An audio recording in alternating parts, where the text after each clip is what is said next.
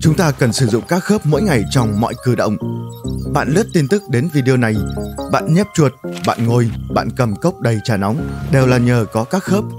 Ngay cả một việc nhỏ xíu như chớp mắt cũng cần rất nhiều sức mạnh từ khớp.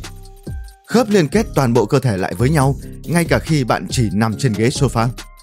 Chúng giúp bạn di chuyển, tiêu hóa và thậm chí kể cả việc suy nghĩ nữa. Nếu bạn có xương thì bạn có khớp. Khớp giúp chúng ta linh hoạt, có thể thích nghi với những gì chúng ta nhìn và nghe thấy. Cơ thể chúng ta cử động khi các khớp co lại khắp các khớp giúp xương di chuyển đơn giản và nhẹ nhàng. Khớp được gắn vào xương và các xương lẻ tạo nên bộ xương. Trong toàn bộ hơn 200 chiếc xương của cơ thể, chỉ có một xương không có khớp.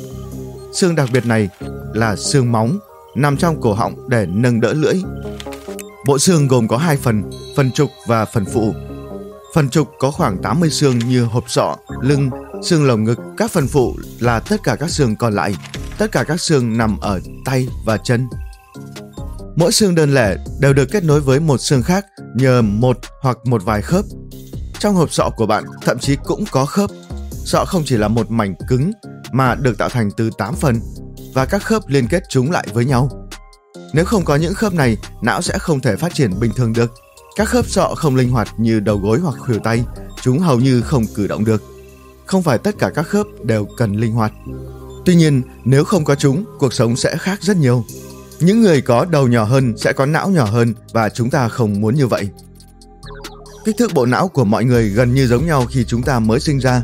Đầu của một người lớn bình thường sẽ chỉ bằng một nửa kích thước bình thường. Ngoài những xương sọ, quanh đầu bạn còn 14 xương nữa, về cơ bản là xương mặt và hàm. Những chiếc xương này cùng nhau làm rất nhiều điều tuyệt vời. Bạn sử dụng chúng mọi lúc khi ăn, ngửi, nói chuyện, ca hát. Nếu không có khớp, chúng ta có thể sẽ phải tạm biệt việc ăn uống hay thậm chí là thở. Wow! Một thế giới không có các khớp sẽ không có những cuộc trò chuyện thân mật, những món ăn vặt ngon lành hay chúng ta sẽ chẳng thể thưởng thức được mùi hương cà phê buổi sáng.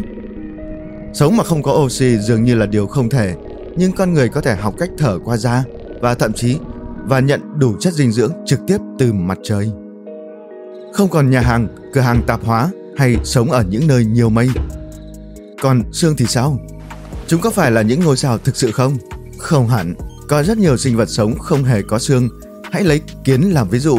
Chúng không có xương nhưng vẫn là một trong những sinh vật mạnh nhất. Một con kiến nhỏ bé có thể kéo cả một cây lá lên cây nhưng không có xương không đồng nghĩa với việc không có khớp. Kiến và nhiều loại côn trùng khác có khớp ở chân và cổ. Đó là lý do chúng có thể nâng được trọng lượng nặng như vậy và không phải là chúng không có bộ xương. Bộ xương của chúng nằm bên ngoài cơ thể. Rất nhiều sinh vật không có xương nhưng vẫn có khớp. Vậy, có lẽ không có khớp nghĩa là không có bộ xương. Không có xương, tất cả chúng ta sẽ rất dễ bị tổn thương. Ngay cả khi chúng ta có lớp vỏ bọc bên ngoài như kiến, chúng ta sẽ không thể bảo vệ tài sản quý giá của mình, đó là bộ não. Nếu con người không có xương, não sẽ luôn gặp nguy hiểm. Thậm chí, chỉ cần va phải một thứ gì đó cũng có thể gây ra rắc rối lớn. Chúng ta sẽ trông giống loài giun, sên hoặc sứa, một cơ thể mềm nhũn không có xương hay khớp. Nhưng với bộ não lớn, chúng ta cần được bảo vệ. Con người có thể trông giống loài lươn nhầy, có hộp sọ nhưng không có xương sống. Cũng giống như loài cá này, con người sẽ tiết ra chất nhờn khắp cơ thể. Bạn sẽ không có tay hoặc chân để cầm đồ đạc hoặc chỉ đơn giản là đi lại. Không còn nhặt hay sử dụng được bất cứ thứ gì nữa. Không còn máy tính, điện thoại, đĩa, thìa, không gì cả. Điều duy nhất bạn quan tâm là những cái mang. Bạn cần chất nhờn để đánh lạc hướng và khiến kẻ thù bối rối. Vì vậy, nếu không có khớp, con người có thể sẽ phải sống trong một môi trường hoàn toàn khác. Có thể giống như sứa, bơi lội trong vùng nhiệt đới hoặc sâu sống trong đất có nhiều loài động vật không xương sống dưới nước, đại dương, sông, hồ. Bạn cũng có thể sẽ ở dưới đó. Nhưng nếu không có khớp và trông giống run đất, bạn có thể sử dụng các kỹ năng tương tự chúng để di chuyển. Run được bao phủ bởi các sợi lông nhỏ. Những sợi lông này giúp chúng bám chặt vào bề mặt, đồng thời đẩy cơ thể về phía trước. Nếu không có khớp, có thể bạn cũng sẽ cần được bao phủ bởi lông. Và vì một người bình thường lớn hơn rất nhiều so với bất kỳ con run đất nào, nên lông của bạn sẽ phải lớn hơn nhiều nhưng cuộc sống mới của bạn sẽ bắt đầu cùng với những thay đổi lớn khác trên cơ thể sẽ chẳng còn phổi nữa thay vào đó là mang da của bạn cần phải thích nghi và trở nên khô ráp hơn hoặc có thể bạn sẽ bắt đầu mọc vảy để có thể sống dưới nước. Cuộc sống dưới nước nghe có vẻ thú vị, nhưng sẽ phải làm quen với rất nhiều thứ. Bạn phải học cách bơi thật chuyên nghiệp, học cách phân biệt những loại thực vật và tảo nào có thể ăn và học cách đề phòng những con cá mập đói. Yêu.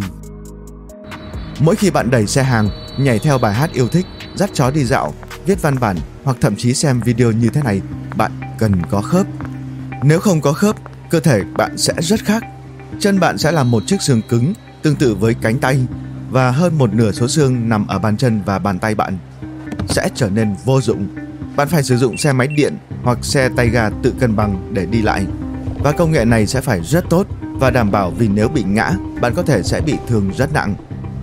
Điều đó không quan trọng, bởi vì nếu không có khớp, bạn thậm chí sẽ không thể đứng lên hoặc nằm xuống. Bạn sẽ không bao giờ có thể leo lên chiếc xe tay ga đó, chứ đừng nói đến việc rời khỏi giường.